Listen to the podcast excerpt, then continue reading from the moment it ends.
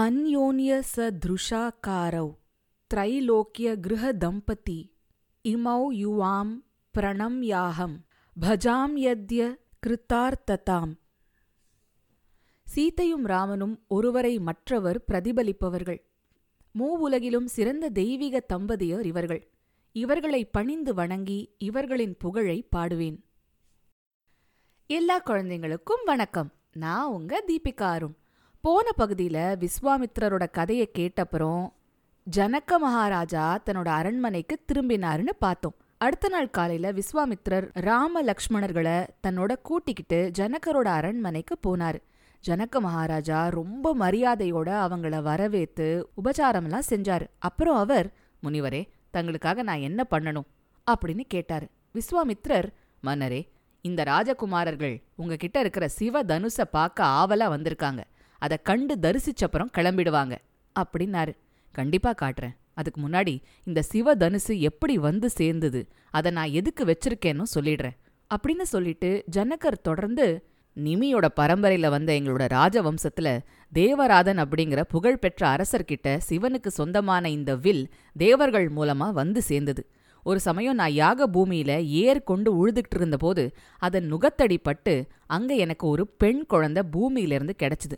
அவளுக்கு சீத்தான்னு பேரிட்டு என்னோட மகள் போலவே ஆசையா வளர்த்தேன். அவ வயசுக்கு வந்ததும் அவளை கல்யாணம் செஞ்சுக்க ஆசைப்பட்டு பல ராஜாக்களும் முனிவர்களும் என்கிட்ட வந்து கேட்டாங்க. உங்கள யாரு அதி பராக்கிரமசாலியோ அவருக்கு தான் நான் என் பொண்ணை கொடுப்பேன்னு நான் சொன்னேன். அதை தீர்மானிக்கிறது எப்படி? அதுக்காக நான் சொன்னேன் என்கிட்ட இருக்கிற சிவ தனுசை யார் கையால தூக்கி எடுத்து நான் கட்டுறாங்களோ அவங்களுக்கே சீத்தையை கல்யாணம் பண்ணி கொடுப்பேன்னு. ஆனா அவங்க ஒருத்தராலையும் அதை செய்ய முடியல. நான் அவங்களுக்கு என் பொண்ணை கொடுக்க விருப்பம் இல்லாம தான் யாராலையும் தூக்கவே முடியாத ஒரு வில்ல வச்சுக்கிட்டு அவங்களையெல்லாம் தட்டி கழிச்சிட்டேன்னு அவங்க எல்லாரும் நினைச்சாங்க. அதனால ரொம்ப கோவத்தோட அந்த ராஜாக்களும் முனிவர்களும் மிதிலை நகர முற்றுகையிட்டாங்க அந்த முற்றுகை ஒரு வருஷ காலம் நீடிச்சுது. அதனால மிதிலை மக்களுக்கு நிறைய கஷ்டம் உண்டாச்சு. எனக்கும் ரொம்ப வருத்தமாவும் கவலையாயும் ஆயிடுச்சு. அதனால நான் தேவர்களோட கருணையை பிரார்த்திச்சு ஒரு தவம் பண்ணினேன்.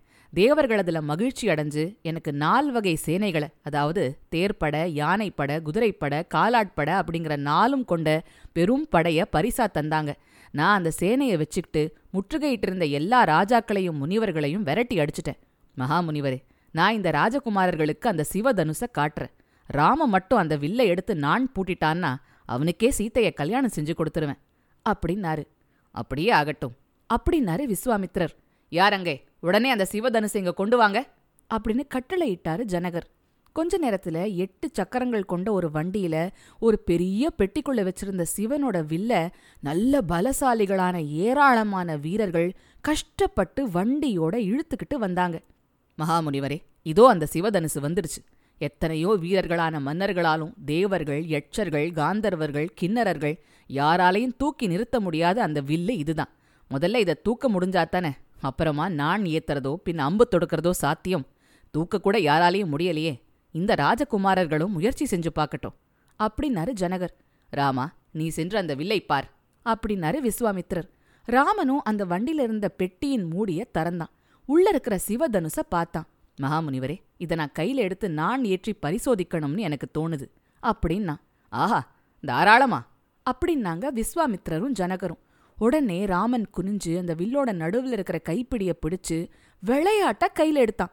ஆயிரக்கணக்கான பேரு அந்த சபையில ஆச்சரியத்தோட பார்த்துட்டு இருக்கும் போதே அதை நிமிர்த்தி பிடிச்சு அதோட ஒரு நுனியில இருந்த நான் கயிறை எடுத்து இன்னொரு நுனியில இறுக்கமா கட்டுறதுக்காக அந்த வில்லோட மேல் பகுதிய ராமன் அழுத்தி வளைச்சாம் பாருங்க. அப்போ யாரும் எதிர்பார்க்காத விதமா படார்னு பெரிய சத்தத்தோட அந்த வில்லு நடுப்பகுதியில ரெண்டா முறிஞ்சு போச்சு. அந்த வில்லு ஒடிஞ்ச சப்தம் ஒரு பேரிடி இடிக்கிற மாதிரி இருந்தது. ஒரு எரிமலை வெடிக்கிறது மாதிரி இருந்தது. பூமி பெரிய நிலநடுக்கத்துல குலுங்கும் போது வர ஒலி மாதிரி இருந்தது. அந்த அதிர்ச்சியில சபையில இருந்த நிறைய பேரு மயக்கமே போட்டுட்டாங்க. முதல்ல அதிர்ச்சி அடைஞ்சாலும் உடனே சமாளிச்சுக்கிட்டு ஜனக முனிவர் விஸ்வாமித்திரரை கும்பிட்டு மகாமுனிவரே ராமனோட இந்த பராக்கிரமம் மிக்க செயல் ஒரு மகா அற்புதம். நான் கொஞ்சம் கூட எதிர்பார்க்காத ஒன்று என் அறிவுக்கு எட்டாதது. என் மகள் சீதை இந்த ராமனை மணக்கிறது மூலமா ஜனகனின் குலத்துக்கே பெருமை தேடித் தருவான்னு தோணுது. வீர தீரத்துல குறைவில்லாத என் மகளும் ராமனுக்கு முழுசும் ஏத்தவதான் அப்படின்னு பரவசத்தோட சொன்னாரு. தொடர்ந்து அவர் முனிவரே நீங்க அனுமதி கொடுத்தீங்கன்னா நான் உடனே எனது ராஜ தூதர்களை அயோத்திக்கு அனுப்பி தசரத மன்னரை சந்திச்சு இங்க நடந்த விஷயங்களையெல்லாம் சொல்ல சொல்றேன். ராமனும் லக்ஷ்மணனும் உங்க பாதுகாப்புல இங்க வந்து சேர்ந்ததையும் சொல்ல சொல்றேன். தசரத மன்னரை தன்னோட குடும்பம் பரிவாரங்களோட இங்க வருக தந்து கல்யாணத்தை நடத்தி வைக்க அழைப்பு விடுறேன். அப்படின்னாரு. சரி அப்படியே ஆகட்டும். அப்படின்னாரு விஸ்வாமித்திரர். அப்படியே ஜனகர் அனுப்பிச்ச தூதர்கள் மூணு நாள் அதிவேகமா குதிரைகள்ல பயணம் செஞ்சு அயோத்திக்கு போய் சேர்ந்தாங்க. ராஜா தசரதரை சந்திச்சு ரொம்ப மரியாதையோட நடந்த விவரங்களை எல்லாம் சொன்னாங்க. விஸ்வாமித்ரர் சதானந்தருங்கிற ரெண்டு ரிஷிகளோட ஆசீர்வாதமும் இதுல இருக்குங்கிறதையும் சொல்லி தசரத மன்னர் தன்னோட உறவு சுற்றம் குருமார்கள் அமைச்சர்கள் பரிவாரத்தோட மிதிலைக்கு வந்து கல்யாணத்தை நடத்தி வைக்கணும்னு வேண்டிக்கிட்டாங்க. இதையெல்லாம் கேட்ட தசரதருக்கு கட்டுக்கடங்காத மகிழ்ச்சி. அவர் உடனே தன்னோட குருமார்களான வசிஷ்டர் வாமதேவர்கிட்ட எல்லாம் சொல்லி அவங்களோட அனுமதியோடையும் ஆசிர்வாதத்தோடையும் காலம் தாழ்த்தாம அடுத்த நாளே மிதிலைக்கு எல்லாருமா புறப்பட தீர்மானம் பண்ணிட்டார். எல்லாருமா நாலு நாள் பயணப்பட்டு மிதிலைக்கு வந்து சேர்ந்தாங்க. கூடவே பரிசு பொருள்களா ஏராளமான நவரத்னமும் பொன்மணிகளும் கொண்டு வந்தாங்க. ரொம்ப ராஜ மரியாதைகளோட ஜனகர் தசரத மன்னருக்கும் அவர் கூட வந்த எல்லாருக்கும் வரவேற்பு அளிச்சார்.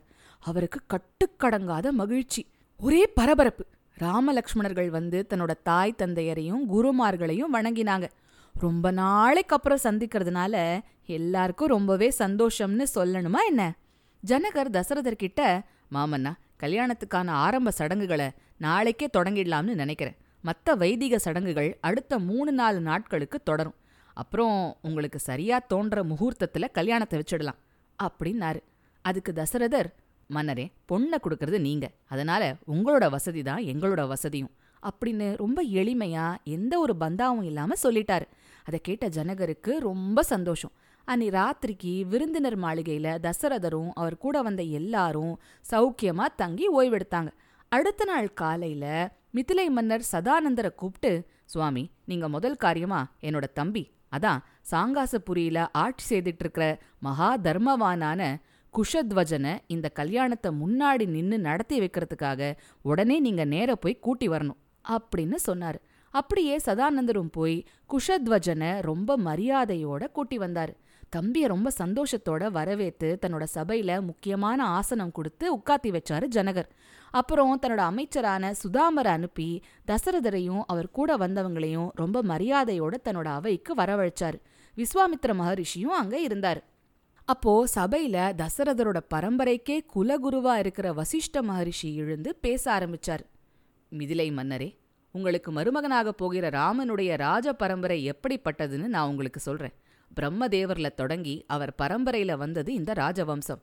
பிரம்மதேவரோட மகன் மரீச்சி முனிவர் அவர் மகன் கஷ்யப்ப முனிவர் அவர் மகன் விவஸ்தான் அவருடைய மகனும் பிரஜாபதியும் ஆகிய மனுவோட மகன்தான் இந்த ராஜ பரம்பரையோட முதல் ராஜாவான இக்ஷ்வாக்கு அப்படின்னு தொடர்ந்து இக்ஷ்வாக்கு பரம்பரையில அடுத்தடுத்து வந்த அரசர்கள் பேரையெல்லாம் சொல்லி அவர்களோட சிறப்புகள் எல்லாமும் சுருக்கமா சொன்னாரு வசிஷ்டர். குழந்தைங்களா அப்படி அவர் சொன்ன பல பேர்களையும் பத்தி நாம ஏற்கனவே கேட்டிருக்கோம். திரிசங்கு சகரன் அசமஞ்சன் அம்சுமான் திலீபன் பகீரதன் இவங்களோட கதைகளெல்லாம் நம்ம ஏற்கனவே கேட்டிருக்கோமே. ஞாபகம் இருக்கா? இப்படியே தொடர்ந்த பரம்பரையில அஜன்கிற மகாராஜாவோட பிள்ளையா வந்தவர் தான் தசரதர். அவரோட பிள்ளைகள் தான் இந்த ராமலக்ஷ்மணர்கள். அப்படிப்பட்ட தர்மவான்களும் கீர்த்திமான்களும் கொண்ட இந்த ராஜ பரம்பரையில வந்திருக்கிற ராம லக்ஷ்மணர்களுக்கு நீங்க உங்க பெண்களை கல்யாணம் செஞ்சு கொடுக்கணும் அப்படின்னு சொல்லி முடிச்சாரு. என்னடா இது? ராமன் சிவதனுச ஒடிச்சப்புறம் சீத்தைய கல்யாணம் செய்து கொடுக்கறதுங்கிறது தானே முடிவு? இப்போ லக்ஷ்மணனுக்கும் கல்யாண பேச்சு எடுக்கிறாரே முனிவர் அப்படின்னு வியப்பா இருக்குல்ல உங்களுக்கு? அது எப்படின்னு பாப்போம்.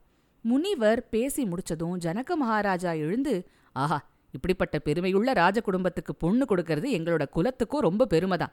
எங்களோட பரம்பரை எப்படிப்பட்டதுன்னு நான் உங்களுக்கு சொல்றேன். முன்னொரு காலத்துல நிமிங்கிற ஒரு பேரரசர் இந்த நாட்டை ஆண்டார். அவரோட பிள்ளை மிதி. மிதியோட பிள்ளை முதலாம் ஜனகர். அவரோட பிள்ளை உதாவசு. அப்படின்னு தொடங்கி வரிசையா தன்னோட பரம்பரைய பத்தி சொல்லிக்கிட்டே வந்தாரு ஜனகர். கடைசியா ரஸ்வரோமர் அப்படிங்கிற ராஜாதான் என் தகப்பனார். அவரோட இன்னொரு பிள்ளைதான் என் தம்பியான இந்த குஷத்வஜர். அப்படின்னு சொல்லி தன் தம்பிய அறிமுகம் பண்ணி வச்சாரு. தொடர்ந்து சீத்தைய தனக்கு கல்யாணம் பண்ணி வைக்கணும் அப்படியே சிவதனுசையும் தனக்கு கொடுக்கணும்னு என்கிட்ட வந்து மிரட்டி கேட்டார். சாம்காச நகர ஆண்டு வந்த சுதன்வர் அப்படிங்கிற ராஜா. நான் அவரை வாட் போர்ல ஜெயிச்சுட்டு அவரோட நகரத்தை என் தம்பி குஷத்வஜனுக்கு ஆள்றதுக்காக கொடுத்தேன் அப்படின்னு தம் பரம்பரை கதையை சொல்லி முடிச்ச ஜனகர் தசரத மகாராஜா எனக்கு பூமியிலிருந்து கிடைச்ச தெய்வீக பெண்ணான சீத்தைய ராமனுக்கும் என் சொந்த மகளான ஊர்மிளைய லக்ஷ்மணனுக்கும் கல்யாணம் செஞ்சு வைக்க மனப்பூர்வமா சம்மதிக்கிறேன். நாளைக்கு மறுநாள் உத்தர பல்குனி நட்சத்திரத்துல இந்த திருமணங்களை சிறப்பா நடத்திடலாம் அப்படின்னு சொல்லி முடிச்சாரு. அப்போ விஸ்வாமித்ரர் எழுந்து மகாராஜாக்களே பாரம்பரிய பெருமை மிகுந்த இந்த ரெண்டு ராஜகுலங்களும் இந்த திருமண பந்தத்துல ஒன்னா சேரறதுங்கிறது ரொம்பவே பெருமைப்படத்தக்க விஷயம். இப்போ நான் என்னோட ஒரு ஆலோசனையையும் சொல்றேன். ஜனகரோட அருமை தம்பி குஷத்வஜருக்கு ரெண்டு பெண்கள் இருக்காங்களே. அவங்கள பரதன் சத்ருகணனுக்கு கல்யாணம் செஞ்சு வச்சிடலாமே அப்படின்னாரு. அதை கேட்ட ரெண்டு ராஜாக்களுக்கும் ரொம்பவே குஷி ஆயிடுத்து வசிஷ்டர் விஸ்வாமித்திரர் அப்படின்னு ரெண்டு மகாரிஷிகள் எங்களோட ராஜ பரம்பரைகளுக்கு எது நல்லதுன்னு வழிகாட்டித்தர இருக்கும்போது அதை ஏத்துக்கிறத விட வேற என்ன பாகியம் இருக்க முடியும்? அப்படின்னு சொல்லிட்டாங்க. இப்படியா குஷத்வஜனோட முதல் மகள் மாண்டவிய பரதனுக்கும் அடுத்த மகள் ஸ்ருதகீர்த்திய சத்ருகுணனுக்கும் கல்யாணம் செஞ்சு வைக்கிறதுன்னு அந்த சபையில உடனே தீர்மானிச்சிட்டாங்க. அடுத்த நாள் தசரதர் கல்யாண ஆரம்ப சடங்குகளில் பங்கு கொண்டு தம் மகன்களோட நல்வாழ்வுக்காக பிரார்த்திச்சுக்கிட்டு பல நூறு பசுக்களை தானமா வழங்கினார். அப்போ அங்க கேக்கைய நாட்டிலிருந்து பரதனோட மாமாவான அதாவது கைகேயியோட சகோதரரான யுதாஜித்தும் வந்து சேர்ந்துட்டாரு. தசரத மன்னரே எங்களோட தந்தை கேகேய மன்னருக்கு தம் பேரனான பரதனை பார்க்கணும்னு ஆசை வந்து அவனை கூட்டிட்டு வரத்துக்காக என்னை அயோத்திக்கு அனுப்பிச்சார். அங்க போனப்புறம் தான் தெரிஞ்சது நீங்க எல்லாரும் ராமனோட கல்யாணத்துக்காக இங்க மிதிலைக்கு வந்திருக்கீங்கன்னு. சரி நாமளும் அந்த சந்தோஷமான வைபவத்துல கலந்துக்கலாம்னு நானும் வந்து சேர்ந்துட்டேன் அப்படின்னாரு யுதாஜித். தசரதரும் மகிழ்ச்சியோட அவரை வரவேத்தார் இதோ கல்யாண நாளும் முகூர்த்த நேரமும் வந்தாச்சு. எல்லா வைதிக சடங்குகளும் ஹோமங்களும் முறப்படி சிறப்பா நடக்குது. வசிஷ்டர் விஸ்வாமித்ரர் சதானந்தர் வாமதேவர்னு எல்லா ரிஷிகளும் சாட்சியா நிக்க தசரதர்கிட்ட அனுமதி வாங்கிக்கிட்டு ஜனகர் சீத்தையோட கையை எடுத்து ராமர் கையில கொடுத்து ரொம்ப மனம் நெகிழ்ந்து சொல்றாரு. இதோ சீத்தை என்னோட மகள் இவள் கரத்தை பிடிச்சுக்கோ. இவ உன் தர்மத்தை அனுசரிச்சு நடப்பா. இவளை ஏத்துக்கோ. மங்களம் உண்டாகட்டும். பெரும் பாகியசாலி இவ. பத்திவிரதையா இருப்பா. உன்னை நிழல் மாதிரி எப்பவும் தொடருவா. தொடர்ந்து அவர் லக்ஷ்மணா ஊர்மிளையோட கைய பிடிச்சிக்கோ. பரதா மாண்டவியோட கரத்தை பிடிச்சிக்கோ. சத்ருக்கனா ஸ்ருதகீர்த்தியோட கரத்தை ஏத்துக்கோ அப்படின்னு சொன்னாரு. சேர்த்த கரங்கள்ல மந்திர நீரை விட்டு கன்னிகாதானம் செஞ்சு முடிச்சார். அப்போ மங்கள வாத்தியங்கள் முழங்கிச்சான் முனிவர்களும் பெரியவர்களும் பூச்சொரிந்து வாழ்த்தொலி முழங்குறாங்க. வானிலிருந்து தேவர்களும் கந்தர்வர்களும் பூ மாறி பொழிஞ்சாங்க. கந்தர்வர்கள் இனிமையா பாடினாங்க. தொடர்ந்து எல்லா தம்பதியினரும் ஹோம குண்டங்களையும் முனிவர்களையும் வலம் வந்து வணங்கி ஆசீர்வாதம் பெற்றாங்க. இப்படியா திருமண சடங்குகள் எல்லாம் சிறப்பா முடிஞ்சுது. நாலு தசரத புத்திரர்களும் தன்னோட மனைவிகளை கூட்டிக்கிட்டு தாங்க தங்கியிருந்த மாளிகைகளுக்கு வந்தாங்க. கூடவே குடும்பத்தாரும் சேர்ந்து வந்தாங்க. பாசம் மிகுந்த தந்தையான தசரதர் தன்னோட நான்கு பிள்ளைகள் அவங்க அவங்களோட மனைவிகளோட சந்தோஷமா ஜோடியா நிக்கிற அழக பார்த்து பார்த்து சந்தோஷப்பட்டார். இப்படியா விமர்சையா இந்த கல்யாணம் முடிஞ்சதோட இன்னிய கதையை முடிச்சுக்கிட்டு மீதி கதைய அடுத்த பகுதியில் பார்க்கலாம். அது வரைக்கும் சிரிச்சுக்கிட்டு கிரிச்சுக்கிட்டு சந்தோஷமா இருங்க.